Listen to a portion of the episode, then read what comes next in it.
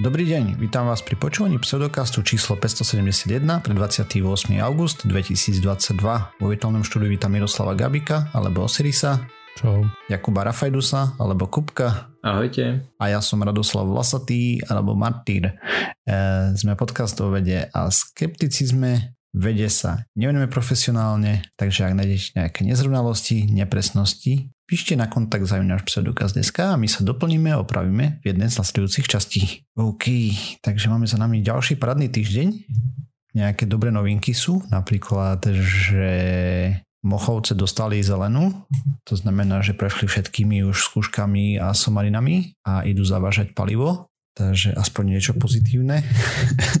Z energetiky síce je to starý reaktor a tak ďalej, ale eh, lepší než žiaden. Je to pomerne bezpečný reaktor, sú to pomerne pretestované reaktory už pomerne dlhú dobu, takže, takže tak. Ďalšia dobrá správa je, že ten dôvod, pre ktorý som to e, nahrávanie posunul tento týždeň zo včera na dnes, a, že som bol doučovať toho chalana, tak spravil skúšky. Super, gratulujeme.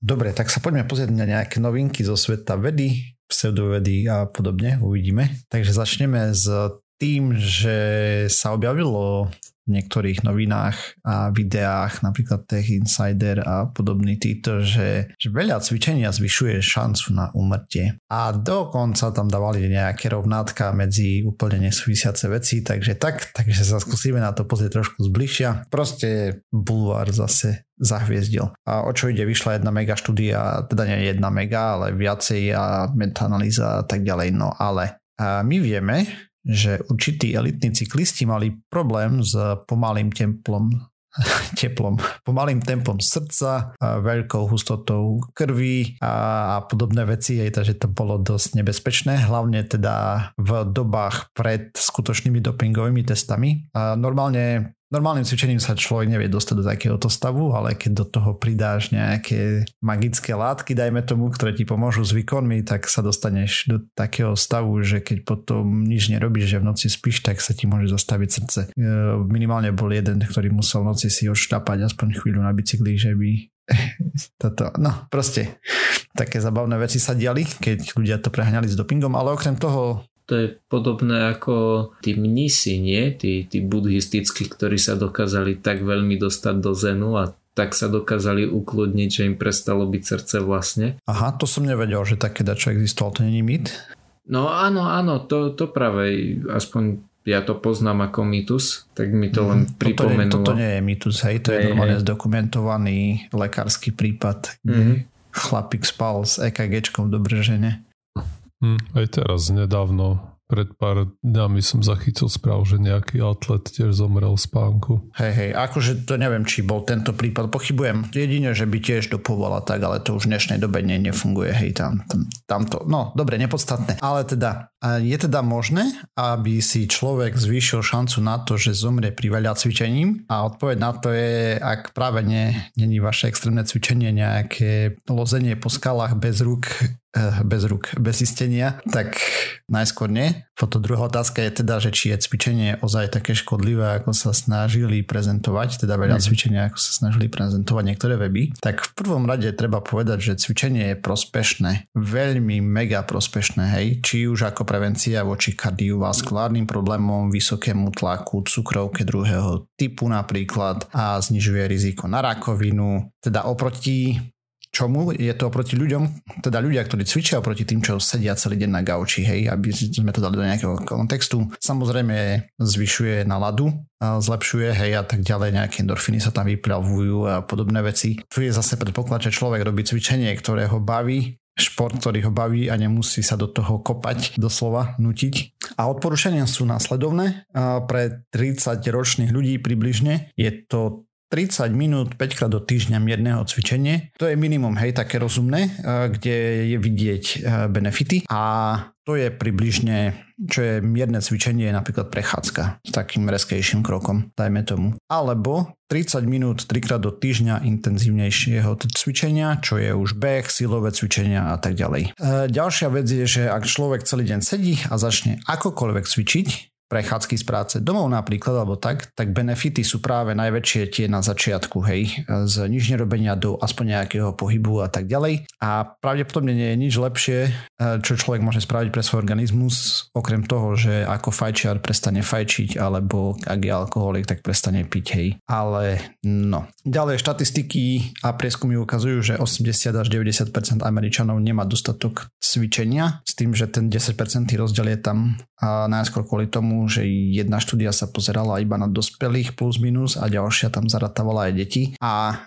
Európa je tesne v závese, čo sa týka obezity napríklad, celkovo je Európa dosť podobne na tom. Treba povedať, že niektoré krajiny sú na tom lepšie, napríklad také Norsko a podobne, čo sa týka cvičenia a tak, ale napríklad približne štvrtina Poliakov necvičí vôbec podľa výskumov a majorita, ak cvičí, tak nedostatočne, hej, že proste ani tie prechádzky tam nie sú hodnom množstve. 5 krát do týždňa 30 minút, to je 150 minút, to nie je až tak veľa, hej. Na čo poukazovali tie bulvárne médiá, alebo ne. Takže kedy prichádza k poklesu ziskov z investovaného času. Alebo teda môžu sa tie zisky otočiť, že človek sa dostane, že bude na tom horšie, takže a v prvom rade treba povedať, že Veľkým problémom pre niektorých súťaživých ľudí a podobne môžu byť tzv. sledovacie aplikácie alebo trekovacie, hej, kde si zaznamenávaš osobné rekordy, keď beháš a tak ďalej a potom sa človek stále snaží prekonávať a dokážu dostať niektorých ľudí k pomerne veľkým e, číslam investovaných hodín do cvičenia. že proste, ja neviem, za týždeň dajú 60 hodín, hej, alebo podobne, čo, čo sú šialené čísla už, hej. No a človek si dokáže zničiť napríklad kolena, jeden kamarát lakeť na ruke, to som bol ja, rameno, ďalší kamarát.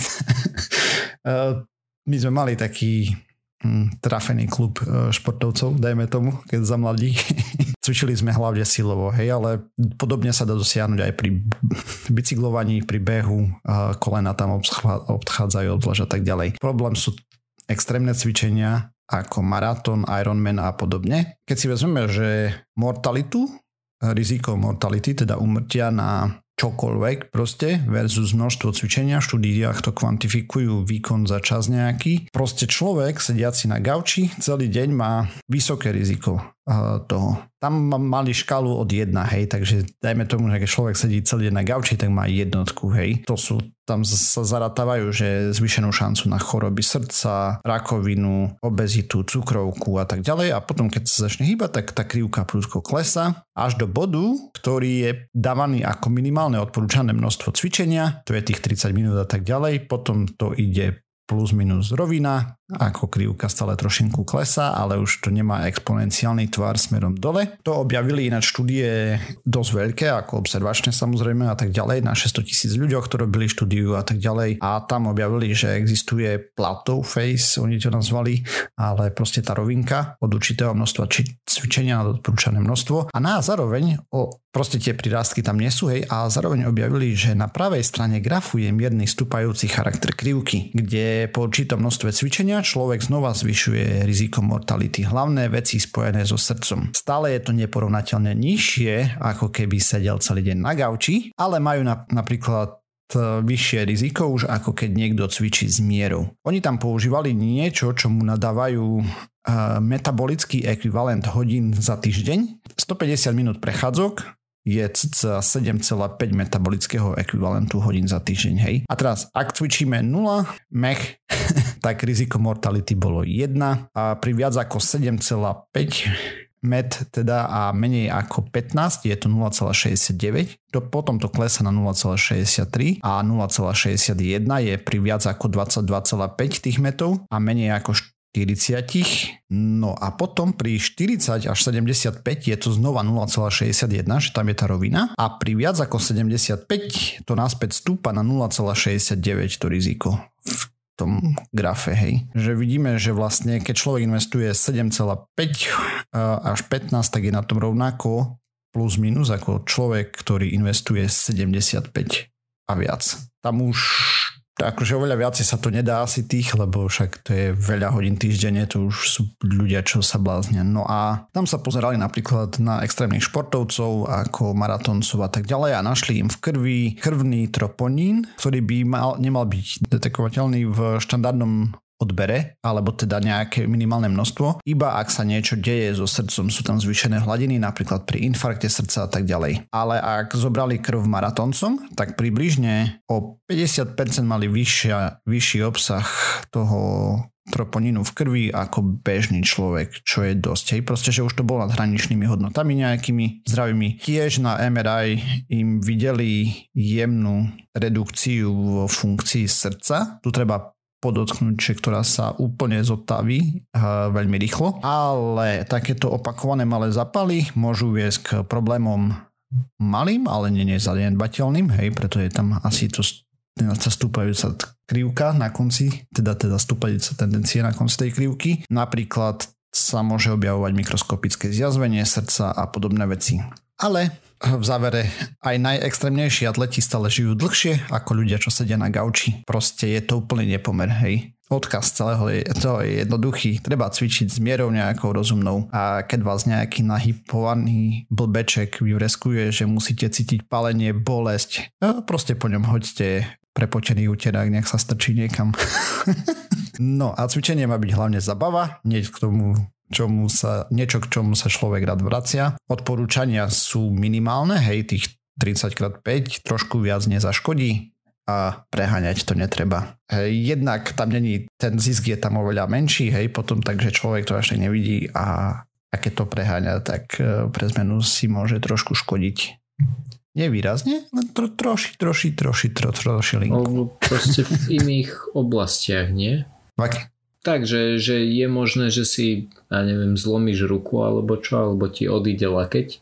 Predpokladám, že to sa nejakým extrémnym spôsobom neprejaví napríklad akože na dĺžke tvojho života, ako napríklad to, keď si zanesieš cievy tým, že necvičíš. Nie, tak akože, tak jak som hovoril, že proste tam bolo, boli tie jemné poškodenie srdca pri tých extrémnych výkonoch, hej. Ale to není, to sa nedá ani zďaleka porovnávať s štandardnými tými ochoreniami a tak ďalej. Hej, proste fakt to bolo plus minus tam, kde je zdravý človek, keď cvičí. Hej, len proste keď ty cvičíš do určitej hranice, tak ideš ešte nižšie, kdežto už keď cvičíš na, určit, na určitú hranicu, tak ideš naspäť hore uh, s tým rizikom hej, a problémami. Mm-hmm. A to už nehovorím o tom, že fakt kolena dostávajú zabrať lakte, ramena, hocičo. Proste my sme také paneoptikum týchto invalidov pomaly športových. som si robili srandu. ja som si vybral takú menšiu témičku, na ktorú som narazil pri čítaní blogu od eh, Pišta Novely z SGU. O, vlastne ten blog eh, je celkom zaujímavý, ja sám o sebe dám ho do zdrojov. Vlastne popisuje ten fenomén FOMO, teda fear of missing out, teda nejaký strach alebo úzko z toho, že nám niečo unikne. Že keď nepodáš športku napríklad?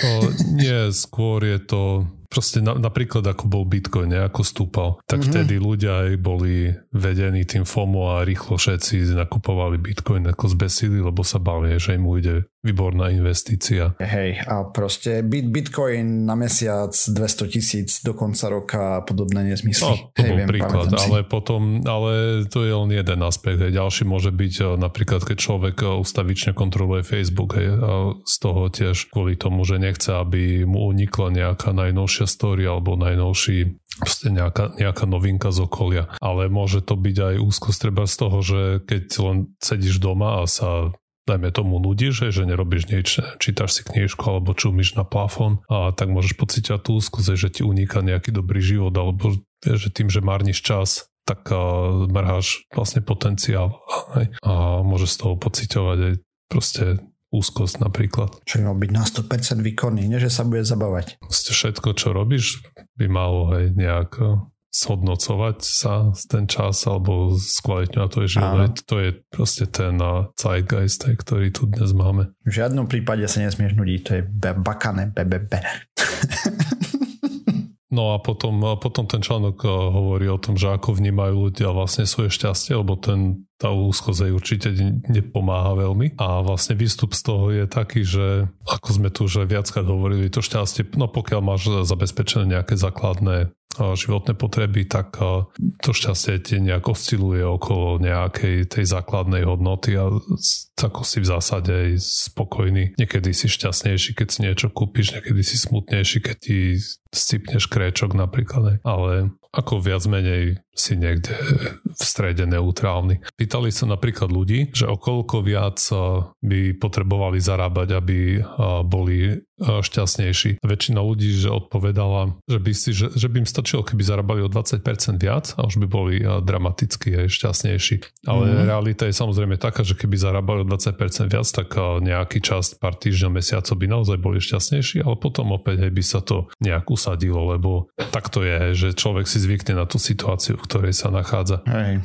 A čo vplývalo dosť na šťastie ľudí bolo to, ako spoločnosťou boli obklopení. Že keď si bol ty a tvo, všetci tvoji kamaráti a, zarábali o dvakrát viac ako ty, tak si bol o dosť nešťastnejší, lebo si videl, čo všetko ti uniká. Alebo naopak, keby si bol vo svojej sociálnej bubline ten, ktorý zarába najviac, tak by si pocitil, tak by si sa cítil šťastnejší. Mm.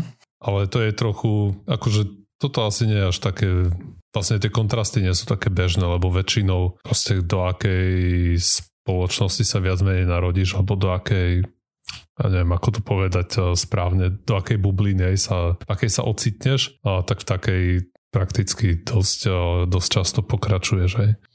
hej, proste šanca sa dostať vyššie je mizivá. A ani, ani nižšie, zase nie je to tá mobilita. Hey. Ako je to, keby si chcel, tak je to podstatne ľahšie po tom spoločenskom rebríčku stúpať alebo klesať smerom dole. Mm-hmm je to podstatne, technicky podstatne ľahšie, keby, keby, si, keby ti o to išlo, ako stúpať a hore. Proste potrebuješ nejaký sociálny a kultúrny kapitál, to, je, to závisí od toho, do akej rodiny sa narodíš a to vlastne už determinuje potom, alebo nie determinuje, ale a dramaticky vplýva na, tie, na to, kde v tom živote pristáneš medzi akými ľuďmi a, a v akom prostredí. No a tu sa konečne dostanem k tomu, čo som si nakoniec vybral ako pointu tohto môjho segmentu. A to je otázka, čo sa vlastne stane, keď vyhráš lotériu. Si šťastnejší alebo nie? A pretože je okolo toho niekoľko mytov a priznám sa, že ja som v nejakom bode tiež veril a to bolo najmä to, že keď človek vyhrá brutálne veľa peňazí, a tak bol predsvakne v hlave a v priebehu rokov to nejak prehajdáka alebo proste skončí závislý na, na niečom a nasleduje ten pád aj po tom uh, rebríčku. To treba povedať, že je ne, nenulové množstvo takých ľudí, čo sa im to takto podarilo. Ale hej, to je, to ale... jedno, hej. Pretože hej. nás zaujíma, aké štatisticky, čo je pravdepodobnejšie. Mhm, samozrejme.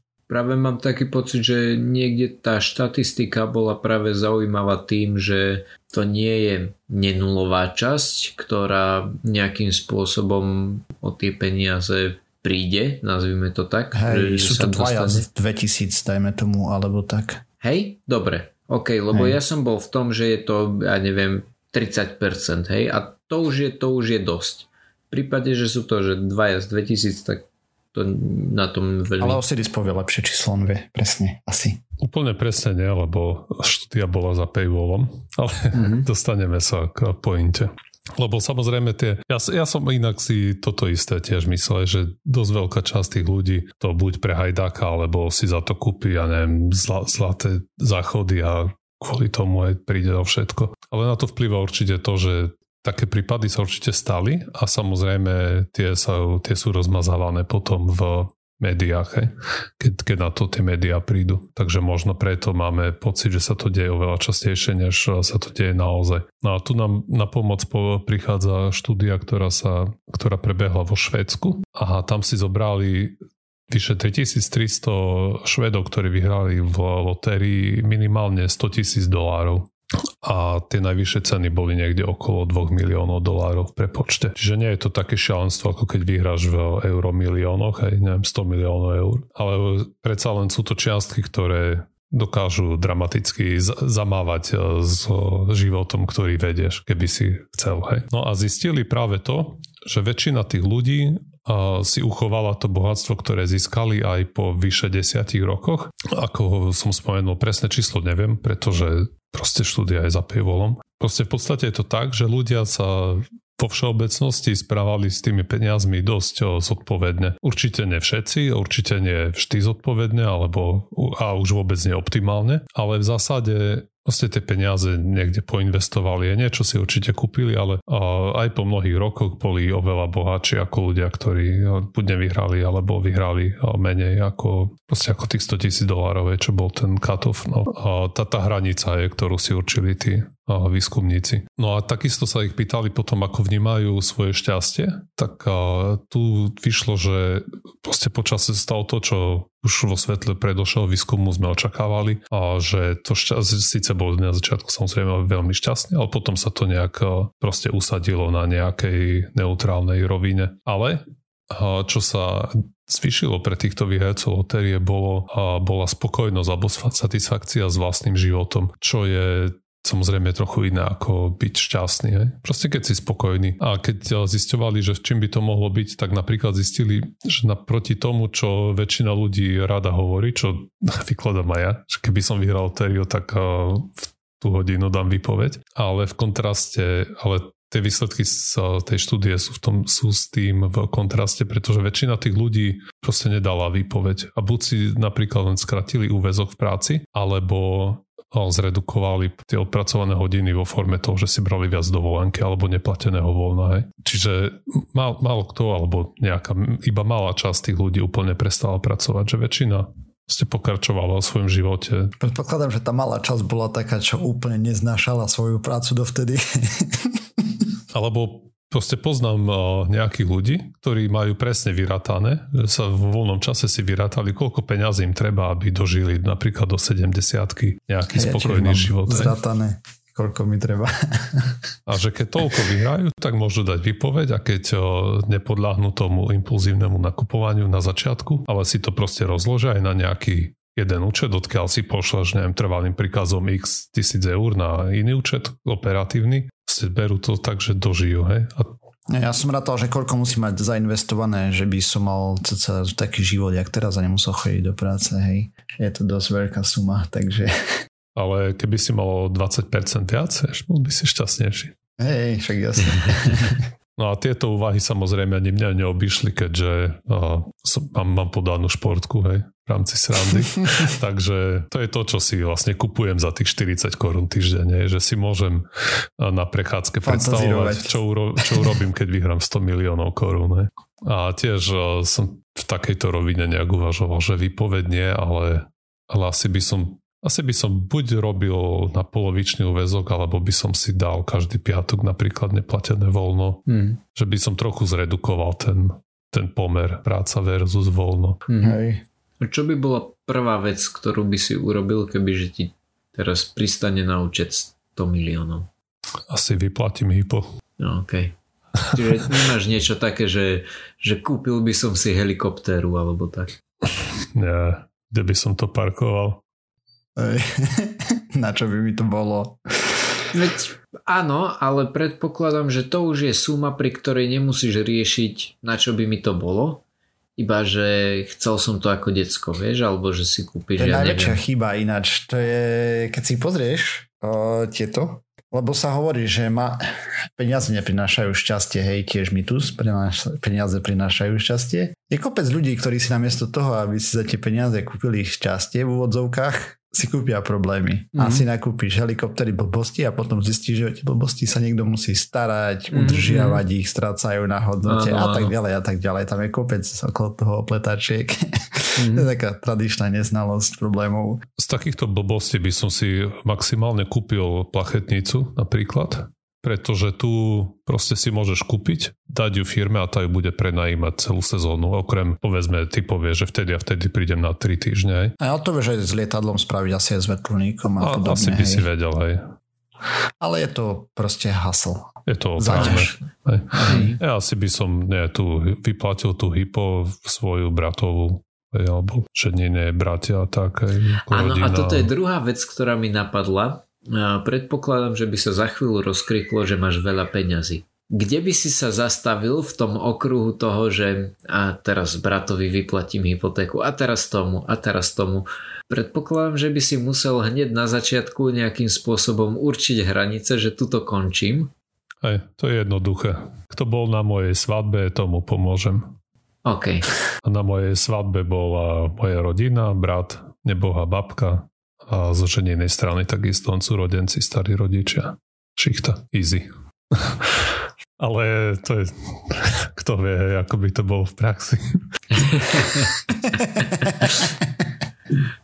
A ja tento víkend eh, si ešte budem užívať leto a budem na festivale, na uprisingu, tak eh, predpokladám, že asi budem nejakému tomu sekundárnemu dymu eh, vystavený. Preto som sa rozhodol pozrieť práve na štúdiu, ktorá sledovala práve vplyv marihuanového dymu na nefajčerov v domácnosti. Práve tam dali ten dôraz na to, že, že to nebol cigaretový dym, bola to marihuana a hlavne tak lebo cigaretový dym je už veľmi dobre preskúmaný. Hej, takže... Áno, presne tak, presne tak. A, a hlavne neviem, nakoľko to, to spraví rozdiel, pretože to neporovnávali s inými metodami, ale oni teda konkrétne hovorili, že, uh, že používali bongo, čo je fajčenie cez, cez vodu. To znamená neviem, nakoľko to, to má alebo nemá vplyv. Sme o tom hovorili, že to je horšie pre, minimálne pre toho, čo dýcha, hej. Je to horšie mm-hmm. pri šnárnom tabaku a samozrejme aj pri všetkom inom, lebo je to chladnejšie, viac hlbšie nadýchy máš a tak ďalej a tak ďalej. Ale mám taký, mám taký pocit, že práve to si už spomínal pri jednej z tvojich tém takedy dávnejšie, mm-hmm. že práve to, že, že to chladí. Ale tu sa práve zamerali na výskyt pevných častíc vo vzduchu, pre toho ten second hand smoke, neviem, či sa to po slovensky nejak špeciálne nazýva to. fajčenie. A tak, pasívne fajčenie, presne tak. A teda nemerali e, koncentráciu rôznych plynov, zamerali sa iba na, na tieto pevné častice vo vzduchu s tým, že experiment fungoval nasledovne. V jednej miestnosti, oni to povedali, že je to obývačka, malo to 20 metrov štvorcových, čiže taká obývačková miestnosť. Prebehlo a oni to nazvali 8 Cannabis Social Smoking Sessions. Pod čím si môžeš predstaviť, neviem, niečo že, že 8 krát tam, tam fajčili, ale predpokladám, že vzhľadom k tomu, že hovorili, že jedna taká session mohla mať kľudne 50 minút, tak to nebolo také, že niekto 8 krát fajčil to bongo, ale že tam bolo možno viacej ľudí. Neviem, v tejto štúdii to, to nejakým spôsobom nekonkretizovali. Jediné, čo povedali, bolo, že 8 Cannabis Social Smoking Sessions. Očividne je to medzi užívateľmi marihuany štandardný áno, čas hej, merania. Áno, áno, bude, bude, to, bude to nejaká štandardná jednotka. Ale e, čo ma akože trošku hnevalo, lebo kebyže sú o tom takí akože otvorenejší a povedia ti, že, že presne tak toto bolo, hej, tak akože není problém, ale hen to mi príde ako taká, taká všeobecná záležitosť a tiež napríklad nespomenuli, že či tá miestnosť bola vetraná alebo nie. Každopádne tie konečné výsledky ukazujú niekoľko 100 až 1000 násobne e, hodnoty, ktoré prekračujú zdravé normy a to dokonca aj po dlhšom čase. Najviac tam spomínali, že 12 hodín po skončení tých sessions e, namerali ešte 6 násobok tej povolenej odporúčanej dávky, alebo teda tej maximálnej odporúčanej dávky. Už keď si vykuroval izbu, neviem koľko hodinu, tak snad to potom nevyvetráš, ne? Asi. Ja, ja to, toto naozaj neviem, lebo predpokladám, že keby že otvoria okno a spravia dobrý prievan, tak by sa toho možno zbavili skôr.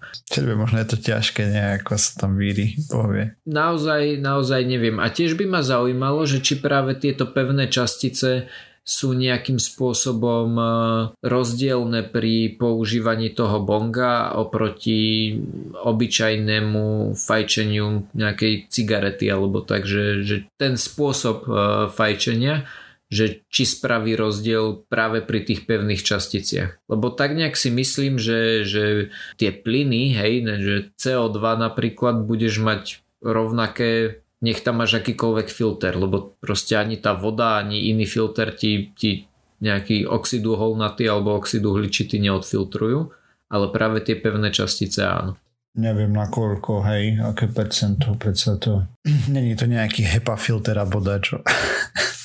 Našťastie na festivale budem nie v uzavretej miestnosti, ale pod, e, pod holým nebom, takže až tak veľmi sa ma toto netýka. A druhá štúdia, o ktorej chcem dnes hovoriť, sa pozerala na dávky v núdzi. Určite to má aj po slovensky nejaký špecifický názov. Nie sú to dávky v nezamestnanosti, ale sú to nejaké dávky, ale neviem ako presne sa to volá po slovensky. Po anglicky je to welfare. Nejaké dávky. Tam máš dávky v hmotnej núdzi, čo máme u nás, hej? Asi, asi. A neviem, a... či to je to.